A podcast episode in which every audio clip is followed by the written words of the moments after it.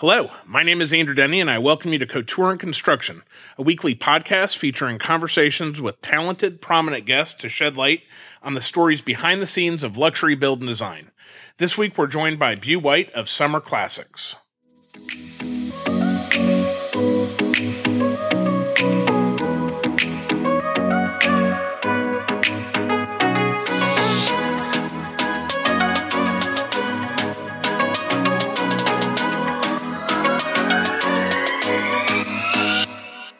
Episode 71 Outdoor Living with Summer Classics.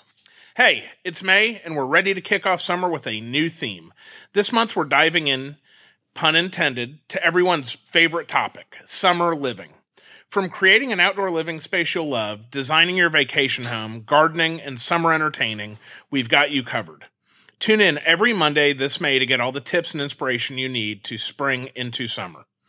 We're less than a month away from Memorial Day weekend, the unofficial start of summer. As the temps get warmer, flowers bloom, and the smell of barbecue lingers in the air, we're increasingly lured to the outdoors. It's time to start getting your home ready for outdoor living. On today's episode, we are excited to welcome Bew White, an entrepreneur, author, and chairman of the board of Gabriella White and its brands Summer Classics and Gabby and Wendy Jane. In 2013, Bew was named Entrepreneur of the Year by the Society of International Business Fellows. And in 2021, he received a Lifetime Achievement Award from the International Casual Furnishings Association. Bew is also the subject of the biography, A Summer Classic, The Bew White Story, by Christopher Taunton. Beginning his entrepreneurial journey at age 28, and despite many ups and downs, Bew eventually created a business model based on providing consumer driven products that would not go out of style. With a degree in textile engineering, he has taken luxury outdoor living to a new level through his line, Summer Classics. Bew, welcome. Thank you so much for joining us. Really a pleasure to have you. Thanks, Andrew. Great to be here. So, you have had uh, quite a run of it. Yeah. So, uh, Incredible run. So, uh, let's, uh, I, I kind of want to before we dive into some of the topics, I want to know Bew the person. So, where are you from? Kind of family? Uh, tell us a little bit about yourself. Wow. How much time you got? Could I get thirty minutes there? Just no kidding. But uh, well, this is this is actually in the book. My great grandfather mm-hmm. Was uh, governor of Alabama and a senator, and started a company that became a Fortune 500 company. Oh wow! Called Avondale Mills. Okay. And so I, when I went to college, I decided I wanted to get you know get inside the company. So I took a I have a degree in textile engineering and hmm. and uh, textile management so I could run a textile mill. Oh, that's right? pretty cool. But then I'm really a salesman. So mm-hmm. when I when I went to started interviewing, uh, everybody said, "Why do you want to be a salesman? You're going to have to live in New York City." And I was like, "I'm okay with that." They're like, "You'll live in New York City?" You know, so nobody from Alabama yeah, yeah, living. Yeah. I said, "Yeah, I've been to New York a lot. I'm, I'm, I'm good with it." So I was very unusual in the fact that I'm I moved to New York City to work for for Avondale, and so but when I was up there, Ralph Lauren had just started. Oh wow! and and nobody was on his account. Well, nobody even knew who he was really. And I was fascinated with his model, so I went and started calling on him. And he couldn't meet our minimums. We had a five thousand yard minimum. So uh, unbelievable. Uh, but I was I kept calling on him, and, and I, George Lauren was really the guy I called on because he was a buyer and he looked at fabrics and. So, uh, but his model back then, everything was made in the United States, mm-hmm. and so we were calling cutters, mm-hmm. people that cut and sewed. Mm-hmm, mm-hmm mostly pants. Is we were making material for jeans, and and he was just getting in the khaki business. But I was like, I said, I, I, I met with them. I was like, I don't. This is a really different model. How how does it work? He said, Well, we don't own any factories, but it gives us the ability to move anywhere we want to move. We just get people to make product for us. All these factories have extra production. As long as they stick with our specs and design our design and we use our fabrics, then I can move into any category I want. I could even do women's wear, which you wasn't doing at the time. Yeah. He was pretty much doing ties and yeah. polo shirts, mm-hmm. you know. So I was like, man, I love this model because it's so flexible. Mm-hmm. So I said, if I ever do anything, I want to do something like this. So Isn't that amazing that you kind Yeah. of got your inspiration from the Ralph Lauren? Yes. Yeah, yeah. Yeah, yeah. And so, so the other here's the next thing that happened was after I got in there, I got married right as I and went to New York almost a you know month after I got married, and then uh, I'm I'm up there and three of my cousins came in right after me. I was like, man, this is going to be a bloodbath. I'm going to have you know my cousin. I'm going to be 50 or something, and I'm to be president of Avondale, and I got all these all my buddies, cousins behind me, and I'm like, I'm going to. I, I need to see if I can be an entrepreneur myself mm. because I was calling on entrepreneurs. So one day I went out to lunch with one of the guys. He had like four employees. I was mm-hmm. like, "You mind telling me what you pay yourself?" Mm-hmm. Mm-hmm. He said, "No, that's fine." Not- So he told me. I was like, "Man, you make more than the president of Avondale Mills, Fortune 500 company." He said, "Well, I can pay myself if I can make money. I can pay myself whatever I want." Yeah. I said, man, I I think I want to go. This is direction I want to go. My father was on the board of Avondale, and I went to him and said, I really think, I, you know, I kind of went through the bloodbath. I mean, I'm going to get mm-hmm. B50 and be disappointed. I think I want to have my own company, and mm-hmm. how do I do that? Mm-hmm. And so he helped me find something, hmm. which is unusual because Yeah, you yeah. would think my mother's a Comer, and that's Yeah. who started the thing, you know Yeah. but they totally supported me and so I started out on my own and I found a company. It was a disaster. I took a salary less than half of what I was making. The company took the I gave them a piece of money. I gave them 25% of my net worth oh Goodness. and they lost it. I mean, it's just after I looked at financials or saw what was going on inside Yeah. the company, I was like, well, that money was it's long that, gone. that was payroll. You know, that was just gone. They were losing money so quick. I was like, so after I was there nine months, I left and started my own company. I started a company called called Vista Corporation, hmm. which I got the name from. My father was on the board of Southern Airways, oh wow. and so and you I don't know if you go back that Oh, far, yeah. But Southern Airways was merging with North Central, and so he came to me and said, "Hey, come up. Well, you're kind of cool with this stuff. Come up with a name for the new airline." So I worked on it. I worked on it, and I did a logo. It was like had an arrow on it and everything. And it was uh, Vista Airlines, which means looking over the next horizon. Mm-hmm. I thought mm-hmm. that's a great. This is a great Oh, name. yeah, yeah. I gave him a whole sales mm-hmm. pitch. He goes to the board meeting, comes back. I was like, "What did they? What did they decide? What did they say?" He said, "Well, they decided to call it Republic Airlines." I was like, "Ugh, that's a terrible name." Can I have it? Can I? Could I have that name? Because I'm, you know, I'm, Yeah, I'm going to start my own company. Uh, You can have it if you can get it. so I f- applied for a trademark. I got it, and I started Vista Corporation as a rep company. And I would go to small manufacturers. I go to High Point and go Mm-hmm. to small manufacturers because now I'm in the furniture business because the company that I bought in Birmingham made furniture. That kind of put Okay. took me out of textiles and put me in furniture. And they were making modern furniture, Hmm. so which was pretty unusual Mm-hmm. for that time. And so, uh, so I started this Vista Corporation. I'd go to these small manufacturers and say, "I'll do your, I'll sell your whole. I'll, I already know the reps. I'll hire reps. Pay me a ten percent commission. I'll pay them seven, and then I'll manage them. Yeah. And I'll tell you what to make. Mm-hmm. And I'm 28 years old. I don't know anything, you know, but I, they would do it. Yeah, yeah. And I got some really big contracts. I started selling IKEA and people like this. I'm like, Oh, wow. Yeah. I was selling. Wow. I was selling all the Federal department stores. Wow.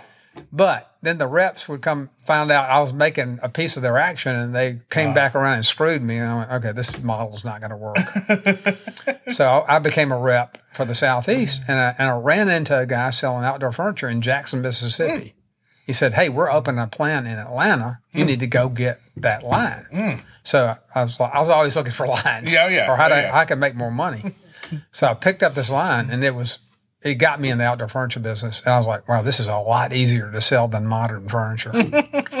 so I started selling outdoor furniture, and then I got to know it really well. Well, I did, as, as it turned out, by the time I'm like mm-hmm. 38, I'm like going, you know, I don't like what I'm selling mm-hmm. for myself, mm-hmm. and I don't like anything that Brown Jordan or all these other people make. The Tropitone, Brown Jordan, Woodard. I knew everything everybody because I had to compete with Yeah, them sure, before. sure. So I had to know what they made, quality, you know, paint. I had to know everything about everything, and everything was made in the United States back then. Oh yeah. So then I referred back to my Ralph Lauren business. I said, you know, and, and then the market would change. The market would go from aluminum to wood to plastic came Yeah, in. All yeah, these guys yeah. from overseas started mm-hmm. selling plastic in the market. I was like, man, somebody needs to make what the market wants instead of what the factory makes. Don't be limited to mm-hmm. this is what the factory makes. I'm going to make that. And then be really nimble, quick to mm-hmm. change on design and go smell the market, know where the market's going, constantly look at what's happening, color, you know, everything, everything, fabric, color, uh, product design, uh, and also materials. So it's aluminum. I mean, when resin wicker came in, that was a huge change, market change. So, so that's what I did, and I, and I said I'm going to do captive factories because Ralph Lauren was saying you, the really the way to control quality is is to you don't own the factory, but it's captive, and you can control the your production and you can control the quality, so they make it exactly the way you want to.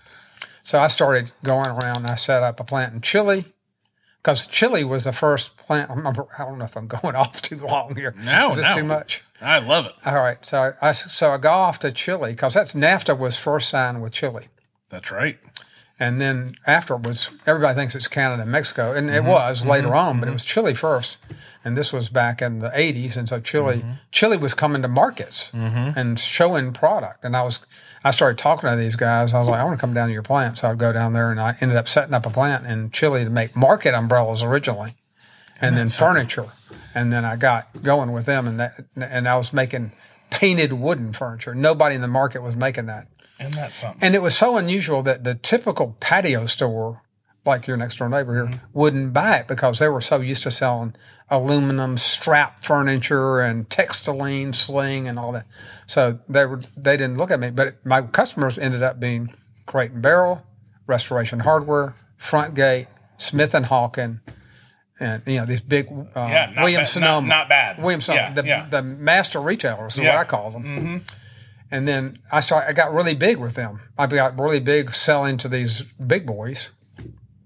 And then they started asking me not to put my name on there and to put their box. And I went, ah. okay, this is not going to go. My brand, they don't want my brand, mm-hmm. and, uh, which is understandable. Yeah, they yeah. want their brand. They want to build their brand. I'm going to lose my brand. so I'm going to have to do something. I'm going to have to start opening my own stores. And I was selling dealers too, but that Sure. my big market was these master mm-hmm. retailers, I call them. And so then, then I started opening my own stores, and I tried to get licensees. I tried to get my dealers hmm. to open to switch. This was really hard. I thought it was going to be easy, but it was extremely difficult to get a store, Joe's Patio. Mm-hmm.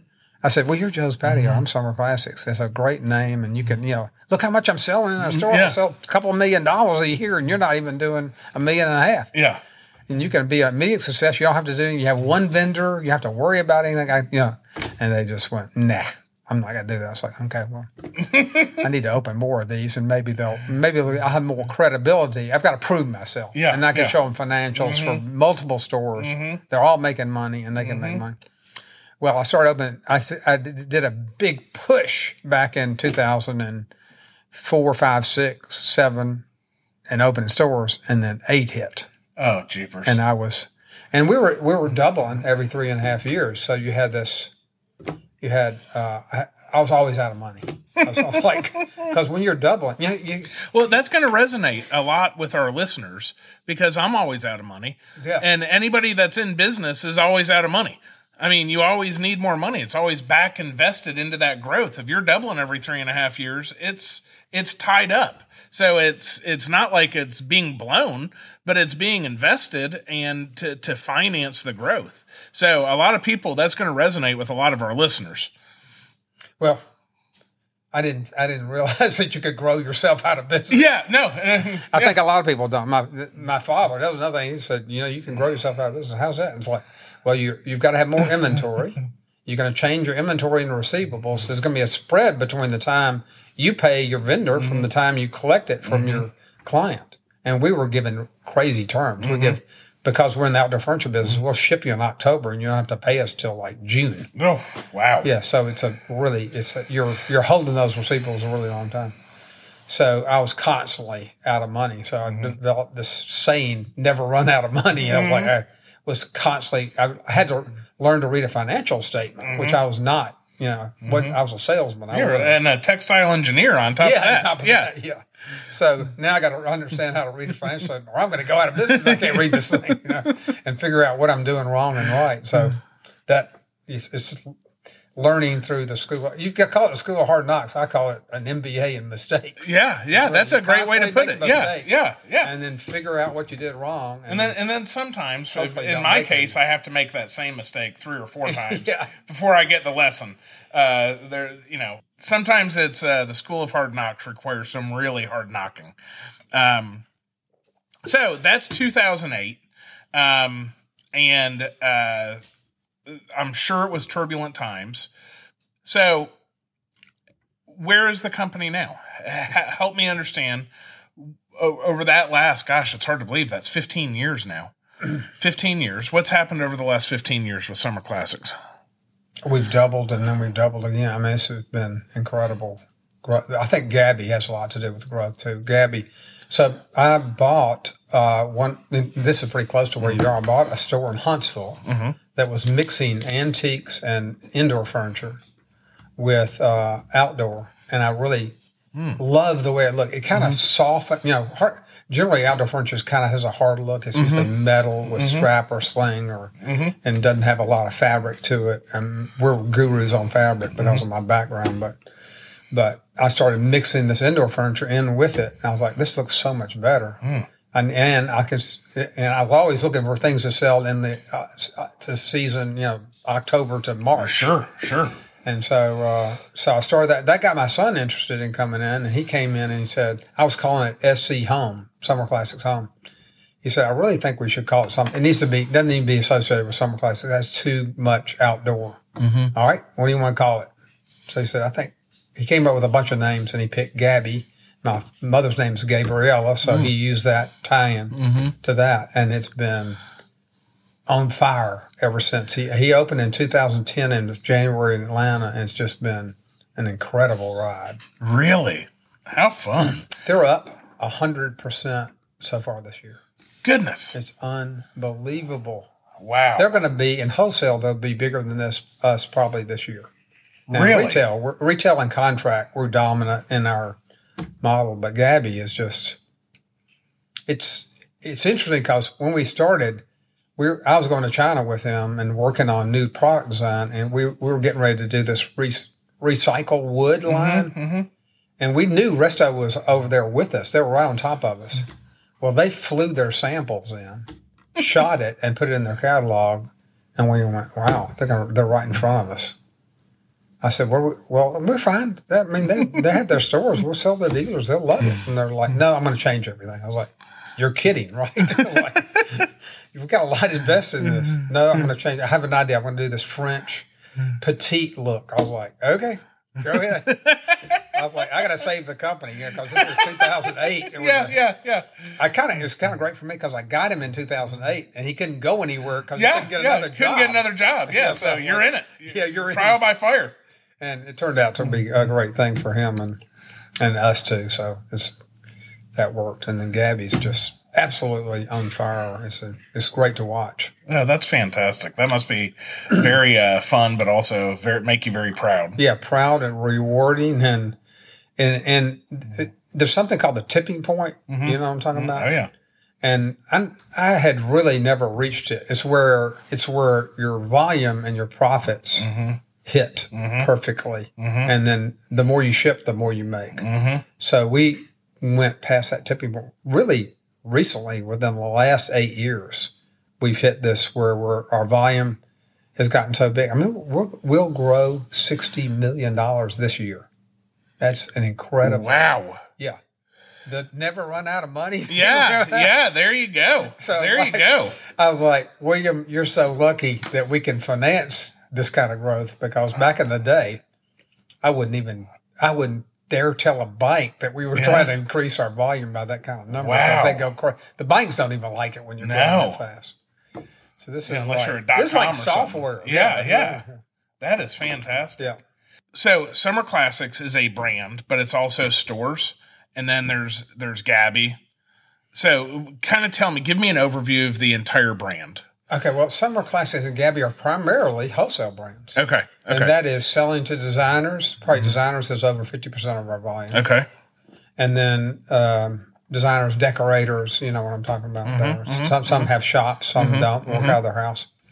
And then uh, dealers, so stores. You Like Colo. Like Colo, yeah, like next to you.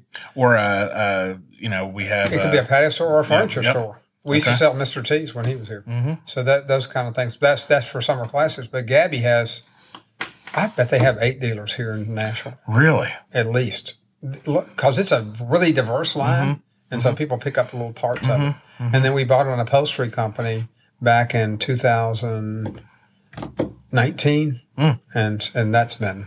It was very difficult this because the we bought it from a guy and we planned on really helping us. He died two weeks after we bought it, and so course. it made it very difficult. But Yeah. Yeah. but we turned it around, and it's dou- we've doubled the volume in there, and so it's really become. Uh, I kept saying William, I know it looks like it's bad right now, but it's. I think it's going to be a great acquisition, and it has been. oh, that is fantastic. That is fantastic.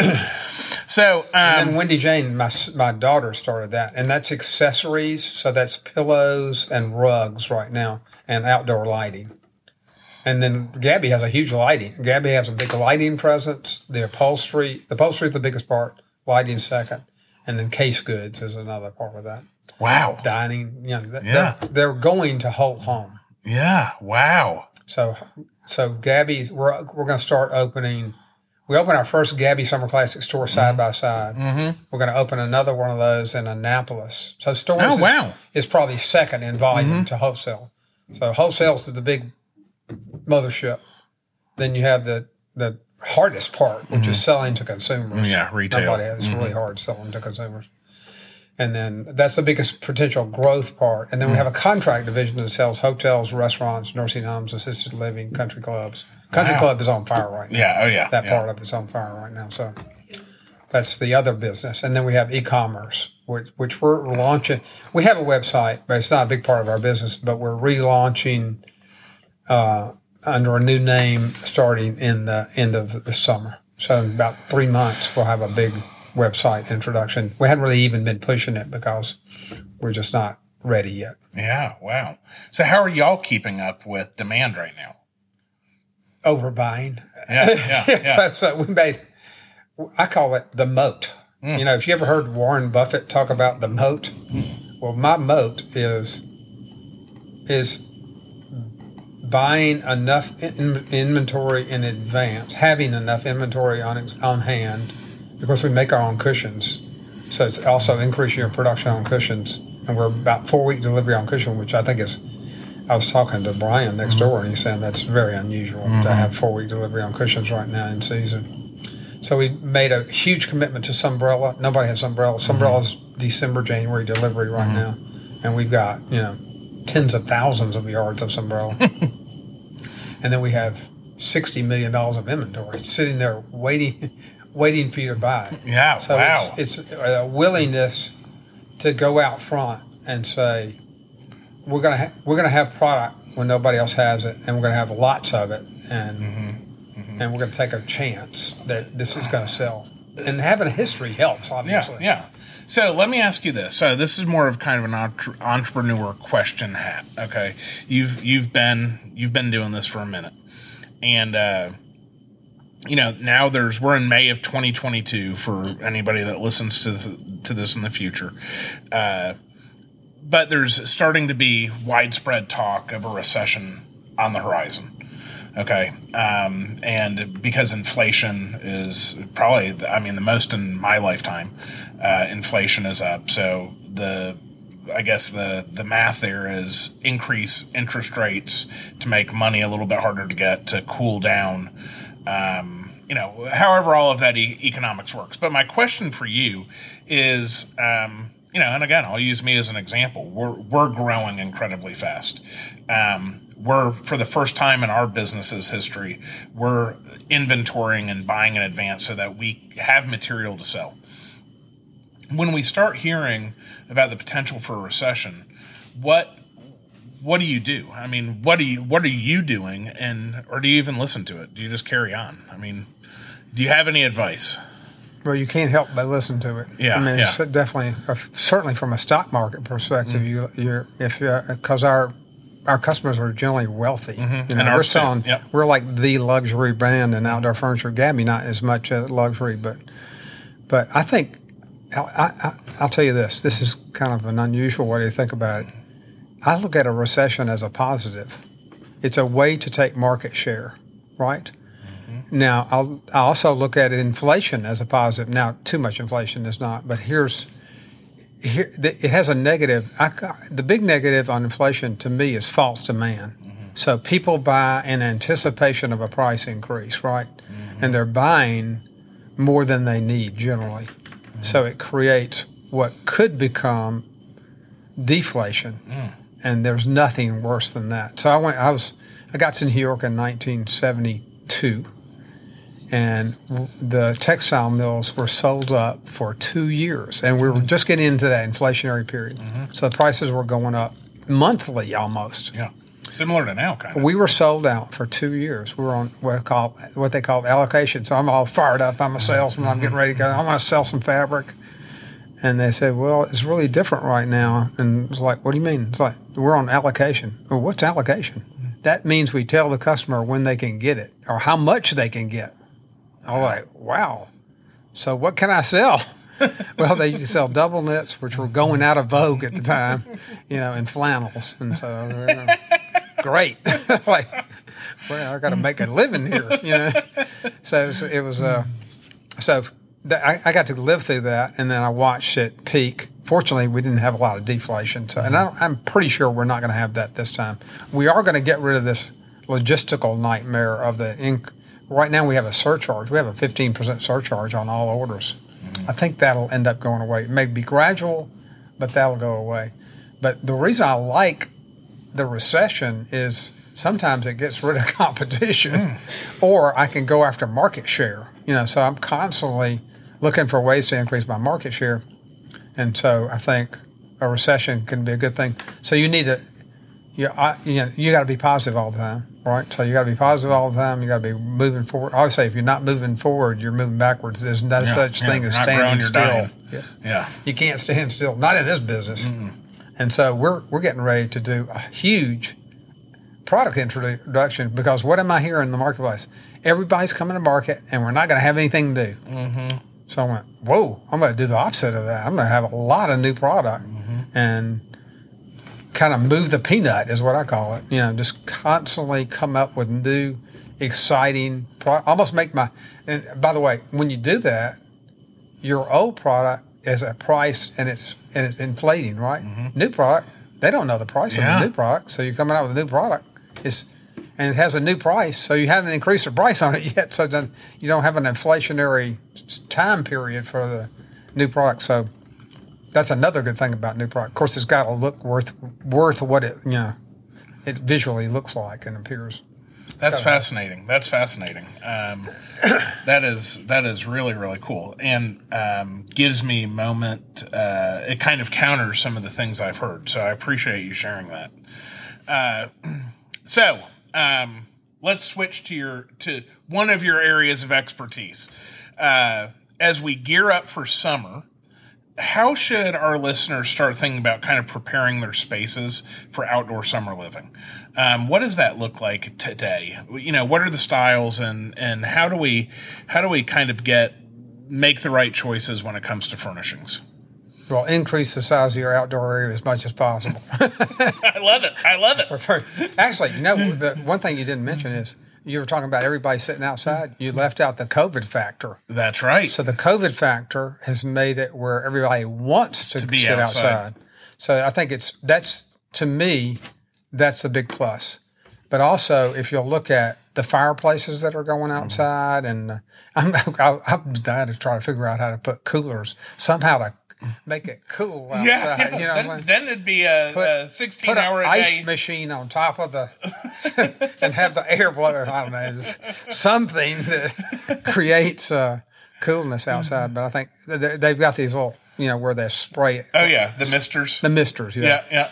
The problem with that is it, everybody's hair gets all messed up. So, but but I think it's the the we're going to come up. I'll bet we come up with a way to make it cooler outside than than it is, like air outside air conditioning. Wouldn't that kind be of nice? Idea. Yeah, so ah, that's coming. But these areas, I, I have an area at our farmhouse that's a mm-hmm. screen porch with a fireplace, mm-hmm. and we are literally living out there mm-hmm. all the time, and it's so neat to be out there. And I can tell you that the what makes it is the furniture. I mean, the number one, it's comfortable, but it has the appearance is welcoming. So you mm-hmm. you have this this feeling that it's you know when you go out there, you just it makes you feel really good. So we mm-hmm. go out there and obviously drink uh, adult beverages mm-hmm. and smoke cigars and stuff like that, and it's and everybody just loves being out there. I think one thing I've learned as far as and I learned this a long, time ago because I was working with Hilton Ed, is they wanted to have it where you don't really see the outdoor. You kind of look mm. through it, and so Mm. making the product look like the woods and the flowers and the leaves, and mm. so you'll. That's why you'll see a lot of wood tones. Mm-hmm. We're doing a finish called oak that's really gotten really important. So it's mm-hmm. a not a red wood finish, but it's a light medium. Kind of like a driftwood. Yeah. Yeah. Well, we're working on we're working on something that's almost like driftwood. Oh, wow. It's a whitish Yeah, yeah. tan kind of color. Yeah. Well, and what's funny is and these light grays, you know, and so you're trying to match the trees and the grass, and so you'll. Although whites are coming in right now, so just just depends on the area, but I'm, I think these these large areas, particularly with lots of seating, deep seating, mm-hmm. you know, and now I don't think a lot of people realize this. We designed a cushion hmm. that has a it's a, it's really two cushions. So the first cushion has foam inside it. Now the big problem with outdoor furniture has been that water when water gets in it, right? You can't get it out if it has mm-hmm. foam in there. Mm-hmm. So we mm-hmm. came up with a product that we wrap it with that repels water, and then we were able to put us. We're using like Tempur-Pedic foam Yeah. inside, so so the sit is like incredible wow. and then no moisture gets in it, so you can leave it outside, and it's made a huge difference. It's called a dream cushion, so it sits like a dream, and then and a lot of people don't even realize that exists because they're always worried about their cushions. Of course, cushions get pollen on and stuff like that, but this this really has made changed the world for a lot of people because they're worried about leaving the cushions out. And I wouldn't say you want to leave it out in a big in rainstorm. monsoon, but Yeah, a one or two rains get Yeah, it, not. I have mine at the farm. I have mine sitting outside all the time, and so I'll go on walks and then go over and sit on the outdoor furniture when I get tired. And it's, it's it'll rain the night before, and I'll go. It's fine. So, uh, quick question, kind of going back to the business you've built, and uh, do you view your business as you know you started as you wanted to start a brand, and obviously you have product. Um, what's been more important, the brand, or and I know they work together. I know they work together, and you can't have you know a great brand and then have you know a, chair that breaks if you sit on it has that been more of, of your success as creating a great brand or has it been the, the kind of the quality in the in the Product. design It does product. it's 100% I mean, I mean, product uh, Uh, the pro- I wouldn't have the brand without the product. Okay. It's it's also differentiation. In other words, it's not the same as everybody else. And although a lot of people are copying us right now, so I mean, it's that's really just happened in the last uh, few years here. So I think that a lot of the indoor guys are trying to get in outdoor, so they're mm-hmm. they're looking at our product and saying this stuff sells. Let's make that. Mm-hmm. So we got to move the peanut thing. You know, mm-hmm. we're really going to work on changing things so so everything doesn't look the same. It's also making. I think I was the first one that made outdoor furniture look like indoor furniture. What do you think is the biggest question when people come in a summer classic store and they walk around and they stop the salesperson or the design consultant and what do they say? probably can i use this outdoors Yeah, no, they say, "Where's your outdoor furniture?" wow And we Wow. go, we go like, "This is it," and This they're it. like, "You can put this outside." You how? You know, this is like they don't believe it. so, so that was the whole concept is Yeah. making well f- the first idea was to make it last so i didn't i didn't think the whole the whole business model wasn't going to work for a long time because i'm going to make stuff that's going to last 15 or 20 years outside By the way, it's going to cost more mm-hmm, to do mm-hmm, that mm-hmm. because I got to have special UV requirements and the aluminum's got to be better. I had to have all these special specs. And when I originally went to Asia, they were like, "You're crazy. You don't know. You, you know, you just you just need it to last a year." I said, "No, I want it to last fifteen or twenty years." And they're like, "Whoa, this is going to cost a lot of money." I said, "I'm okay with that. Let's just make it. I want to make it right and last, and then I want people after they had it." That long to tell other people, and this and design it in such a way that they will still like it. That it's not crazy design. You know, they mm-hmm. still like mm-hmm. to look at it Yeah, yeah. and it won't work for 15 years. So I'm kind of at the, you know, at a period where a lot of that stuff's been out there 15, 20 years and they're going like, you know, I've had my stuff 20 years. I still like it. And they're coming in and buying new cushions for it or something like that. Mm-hmm, but it's, it's created a buzz and that's really helped us. Yeah, as opposed to it being, you know, Throw again, nothing against uh, like a Walmart or a Target, like, but it's just a very different league. I've got a great Walmart story if you want Yeah, I would love to. Yes. So I'm in the showroom in Chicago, and the Walmart quality control lady comes in, and I'm and I'm I'm walking around saying, you know, you can't afford this, right? She says, yeah, I know. I'm just here. I was, you know, I've got some extra time. I'm looking around at the good stuff. I said, hey, you mind? Do you you happen to know what? Do you have UV requirements for paint? She said, yeah. I said, do you know what they are? She said, "Yeah, I know." So, so UV requirements are the amount of UV hours a product will last. Okay. Ours is two thousand hours. Oh, wow. Right. So that's that's uh, five years before it even starts to fade. To change color. I said, "Well, would you mind telling me?" She said, "Well, it's it's ninety hours." I said, "Well, that's not even that's not even six months." She says, "Yeah, I know, and the buyers are all over me trying to get me to reduce it." I said, "Well, I, how the customers the customers going to bring that right mm-hmm. back?" No, no, you don't understand. We own our customers. What do you mean you own? What do you mean own your? No, they'll just come back and get new. Oh, I was like, goodness. Wow, that's pretty cocky to think you own your customer like that. So they saw it as an advantage. yeah, yeah. To have you saw bad it as quality. a huge disadvantage. Yeah. Yeah, and now mine's the opposite. I was like, wow, Wow. we're polar opposites. Anyway, Wow. I don't know if you can get that'll get into the podcast, but it's a pretty interesting story. That's a that's a very neat story and not completely unexpected. Uh, yeah, we wonder what the difference in in Walmart and summer yeah, of the classics that's is. that's a, that's a pretty that's a pretty drastic dis- difference. So, um, we're we're talking about quality. So, what are your top tips for enduring the outdoor elements? What should our listeners be looking for when they want a quality product that's going to last? okay. The single we have one huge problem right now. Okay. that nobody really thinks about.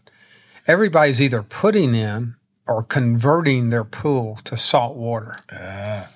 So we're we're constantly dealing with, and mostly we're dealing with people that have converted.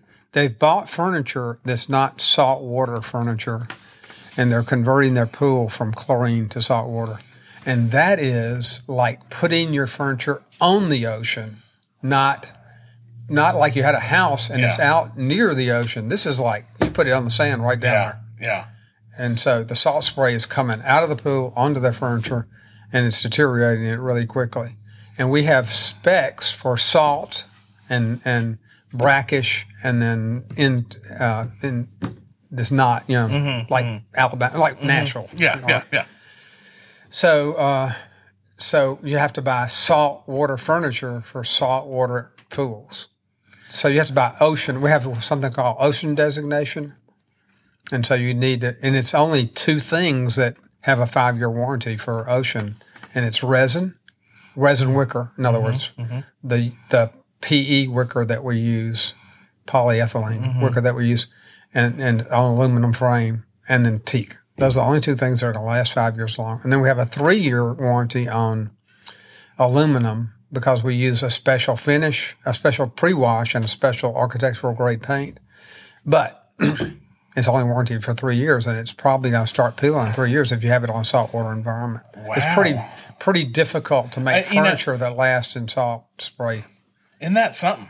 A lot of people will replace it. I mean, there's, Yeah, there's yeah. some of that competition will replace it, but I'm the hassle in replacement, or it's, in many cases they make you pay the freight, which can be almost as much as the furniture sometimes. Wow.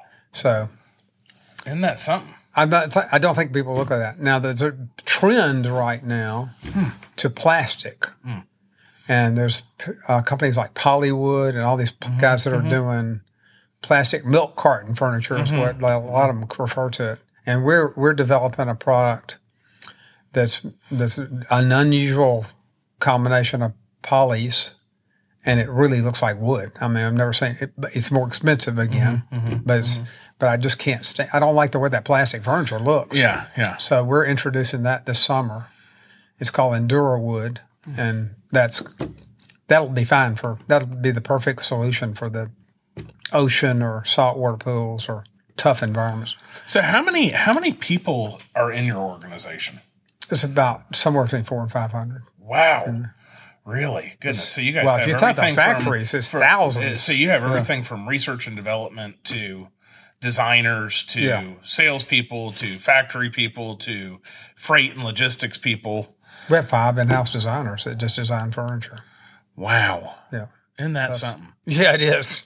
Isn't that something? I used to do. I still do design work on the outdoor, but I ju- it's just like this is what I'd like to do. You know, So I used to do it myself. I was like, this is really hard, and then I found a designer that could draw it where I didn't have to like go to a factory and make it on site.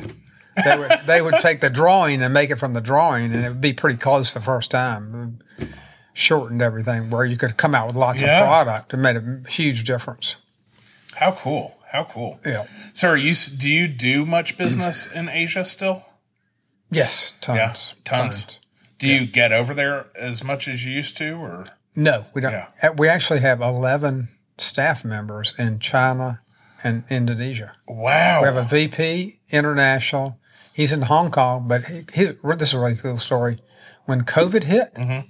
he runs across the border into China, and he hasn't been back in two years, more than two years now. He hasn't been back to see his family in Hong Kong for over two years Why? because he's he knew that his job depended on him being in China because that's Now, where the that's a factories are. loyal employee. I'm telling you, this guy's he's incredible. Now he came to us four years ago and said, "We got to get out of China." And this had more to do with po- politics, Mm-hmm, mm-hmm, mm-hmm. anything else. So he's mm-hmm. my wife and I are having dinner with him. There's a big crowd of our, our um, executive team. He said, "We got to be out of China in four years." His name's Pam, by the way. It's a girl name. I said, Pam, that's impossible. We can't get. You, you realize what's coming out of your mouth? That's crazy. I was like, I'm telling you, we got to move. I said, is that a political statement or is that some qual? What? Are you, why are you saying that? Political. I mean, he realized it. He said everything's changing. Xi Jinping is changing everything in China. We got to sure get the is. heck out of there. And so we started moving all of our production to Indonesia. We got up to 65% Indonesia uh, at the end in the in the 20 in the 20 beginning of 2021. But the volume requirements that we needed were so high, we had to open two new factories in China. So we're like goodness. back in. You know? Yeah. Um, okay. Well, uh, this is this is fascinating. So, uh, so okay, getting back to getting back to furniture, outdoor furniture. Um, uh, trends 2022, the next two or three years. Um, you've hit on a couple, uh, but specifically, you mentioned lighting earlier being in the Nashville Design Collective, get to get cool exposure to to some neat things that are going on in outdoor living. Lighting is something that jumps out to me. Yeah.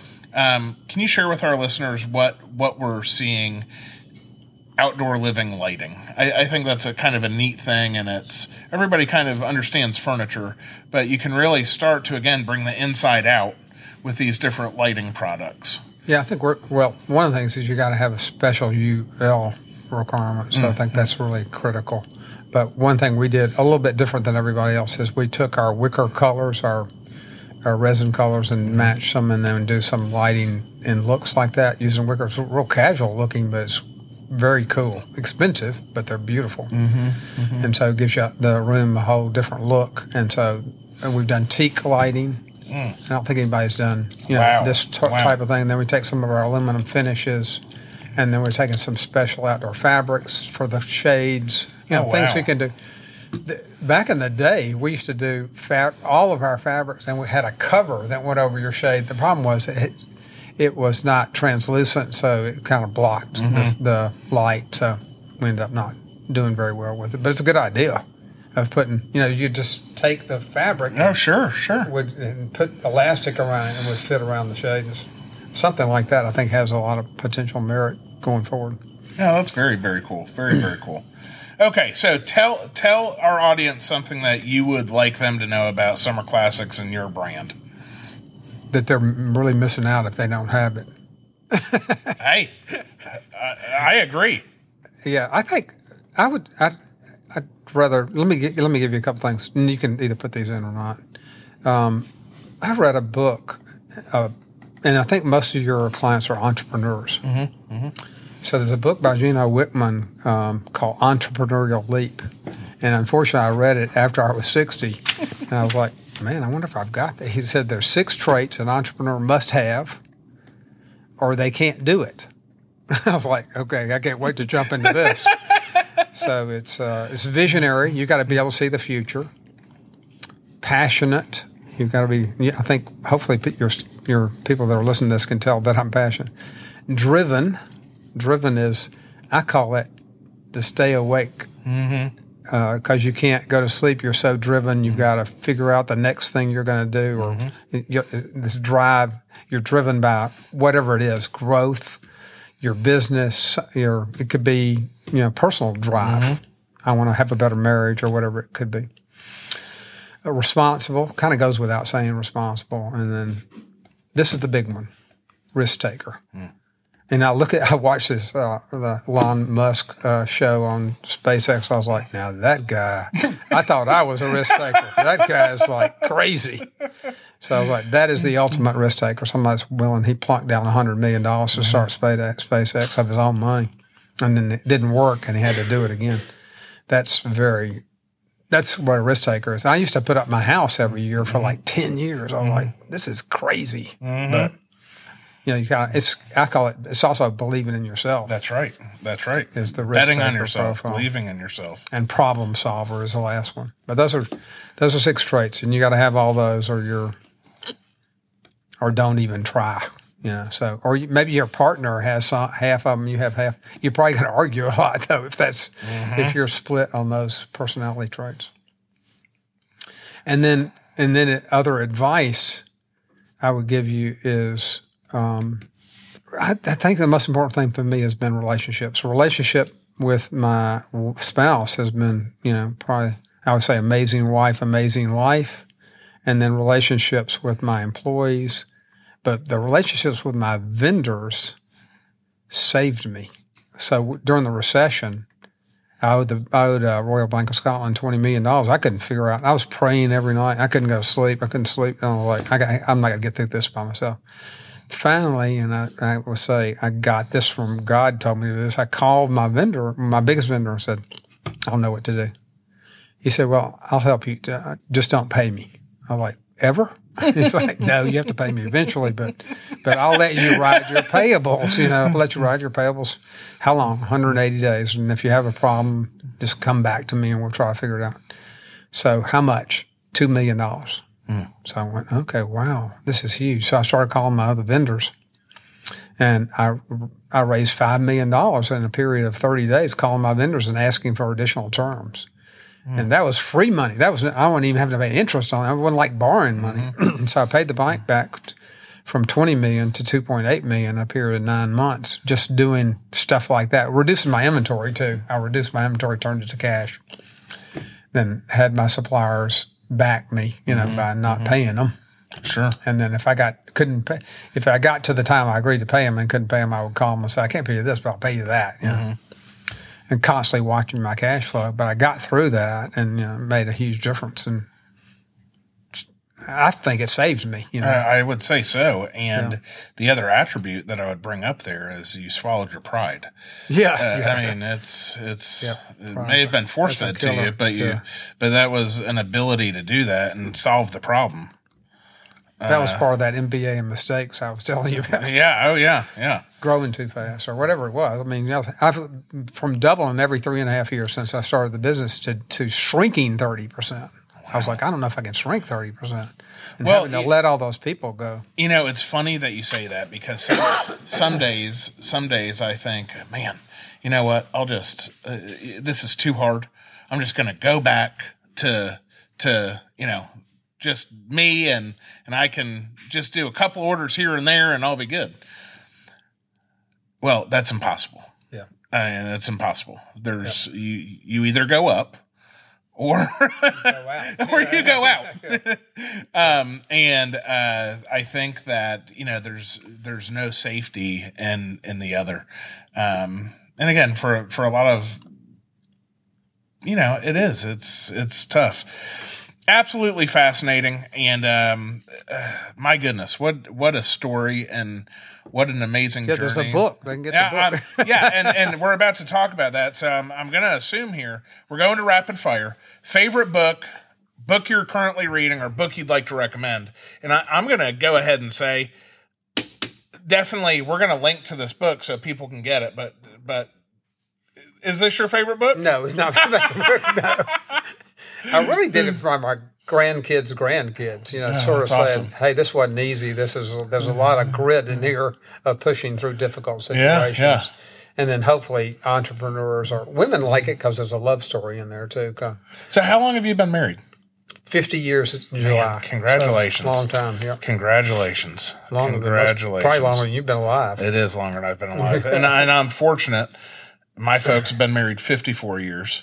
Okay, that's great. and and Yeah, so can- it's you know it's it's like it's a smaller and smaller club yeah, now. Yeah, um, and it's yeah. a great club though. Um, that's you know. Well, I can tell you, I'm coming up on my 10 year anniversary, and I, I was sharing with just a couple team teammates the other day. I would, I don't know where I'd be without my wife, Yeah, I'm saying. but I can tell you, it wouldn't be here. Yeah. Uh, it wouldn't be.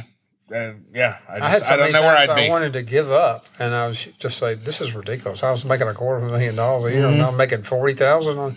I can't do this. She's like, "You can do it. I believe in you." And Mm-hmm. I'm saying, "Okay, you believe in me. Maybe I can." So that was a that was a critical part of the. All right, my book. my book. Uh, I you know my favorite book was Pillars of the Earth. Ken Follett. Have you ever Oh read that? yes, yes, yes. I love that I've actually read that book. Yeah. But but I read a book about a month ago uh, called A Land Remembered. Have you read that? It's about a guy Florida? that goes yes, a guy that goes down to Florida that is too the end of the Civil War. so too interesting. So another gentleman just dropped that book off for me to read. It is incredible. Well, I wouldn't read it. I would do the audible. Okay. The guy that does the audible on this book is like changing his voice from old man to kid to an Indian to a female Indian to a, a, a Dodger, you know, old Wow. Dodger. It's it's it, the way he reads. I'm like going, wow, this guy's amazing, and I think that's my favorite book. Okay. Okay. It's about it's really about Florida, and, and one of the reasons I got interested in it is this is a great story, and of course you can cut anything you want to cut out of. it. My great grandfather got convinced to go buy a bunch of land down in Florida mm-hmm. in the late 1800s. So his daughter writes three books about him, and mm-hmm. one of it has them going down to Florida. They have to. So there's no roads. Right? Yeah, yeah, So yeah. they have to they take a train to, to Birmingham, and then Birmingham to Jacksonville, Jacksonville to Sarasota. There's a, a hotel at the end of the train line in Sarasota. They got off, stay at the hotel. They're outside because they hadn't stayed at a hotel, mm-hmm. and they get on a boat and they go out in the ocean to get to this land. There's a hurricane hits Oh no. they get stuck on an island, and then the my grandfather takes the ten grandchildren, including my my grandfather, if he died on this, over to the other part of the land, and he goes back and gets the captain and the mate, Wow. and they're all crying on shore because he doesn't come back, he doesn't come back, and they think he's dead. And now they're stuck in a land. They don't yeah, know, yeah. know anybody, know how they're going to get out of there. And he comes back Wow. the hurricane goes away and they spend the summer on the land and then it is 50,000 acres right and they're growing pineapples and then and in this book there's something called the great freeze which you'll read about mm-hmm. And I suspect this is why my great grandfather lost his land. But at the, at the end of this, at the end of the paragraph, he says, and this, she wrote her book in the early 1900s. And it says, and this is all the land that's now known as Fort Myers and Naples. Wow. I went, oh my God. Oh we my own goodness. all the land between Oh Fort my My- goodness. Was- Well, think about how much patio furniture you have Uh, Yeah, down there exactly. now. So, and Naples is half, over half our volume in the whole I state. bet. Oh, in the I whole bet. state. I bet. Yeah. No, that's amazing. That's amazing. Uh, okay, Beecher mountains? Beach. I have a place in Ponte Vedra. But Oh, I, like, I like mountains. I love Wonderful. mountains too, yeah. Wonderful. Uh, favorite room in your home? That's easy. I have a I have a room that I built that has a gal that's two stories high, and has. I had started collecting leather books when I was in New York in the seventies, Oh wow. and so I had the leather book, and then I had I had collected 18, uh, 19th century art from England. So I had all these. I had nowhere to put them. So I had these pictures, these oil paintings, and I had all these leather books. And I was like, I don't, I don't know why I did this because I, I just need something to collect, I guess. And so I built this room that has a library all the way around two mm. stories. First mm. story and the second story, and it's got a gallery. You know what I'm saying, where you walk mm-hmm, around the top mm-hmm. story, and and then it has two. I live on the golf course. It has two huge 14 foot windows and a fireplace in the center overlooking the golf course. I always wanted to do, so I designed this room. My goodness. I actually had my I can smell this. I had my designers, and then I had a factory in Vietnam build it out of mahogany and finish it and bring it in. Wow. I was really worried that I'd made the room too big and it wouldn't be comfy, but it's you know it's 24 by 24, and it's very it's you don't feel like it sounds like it doesn't heaven. Feel like it's incredible, and I'm in there. All- and what? Where do you live? Birmingham. Oh, Alabama. wonderful. Do you, are you familiar with uh, Mountain Brook? The Mountain Yeah, that's Brook where it is. It's Oh, Mountain Brook. It's wonderful. wonderful. Road. Right Okay, well, we're coming down there in a Oh, couple weeks. We do a lot of come work by. with, I'll show uh, you this room. Yeah, I would love to. We do a lot of work with a, a firm down there uh, called Jeff Dungan Oh Architecture. yeah, yeah, yeah. Yeah, so, so, so Nequette is in my Vistage group. oh, It used to okay. be called Dungan and Nequette. Okay, yes, yes, yes. Yeah, because they did a bunch of stuff down in like Rosemary and He's the con- he's the contract guy. He does the the apartments and Mm-hmm. Yeah, stuff, yeah. and Dungan does the Yeah, yeah. No, No, I that's know him. awesome. Yeah, he's we do a lot of shots at his houses Oh, yeah. because you know I think he sort of invented what I call the new architecture. Yeah, yeah. which is this white, Mm-hmm. smooth with uh, metal, glass and glass. The iron and glass. Yeah, and- iron and glass. It's- Yeah, and just the detail and the Oh, man, organic. he is really good. He's really, really good. Yeah, he's been a blessing to, to us. Mm-hmm. Okay. Well, uh, Bew, thank you so much for being our guest and sharing more information on outdoor living and just Than uh, you could uh, ever use. uh, well, but but really a life well lived. So thank you. Uh, for more information on Bew, you can visit his website bewwhite.com or summerclassics.com. Follow on Instagram and Twitter uh, Twitter at Summer Classics check out the show notes for links uh, and uh, we're gonna we're gonna put the book a summer classic on there and uh, you can also connect with Bew. Ladies and gentlemen, until next week, I'm your host, Andrew Denny. Thanks for listening. If you enjoyed the show, we would love for you to share Couture and Construction, and we want to hear your feedback. Please leave us a review on Apple Podcasts or Spotify. Couture and Construction is brought to you by Textures Nashville, produced by Davis Osborne and Chelsea Rand, and is recorded live in the Textures Nashville showroom within the Nashville Design Collective.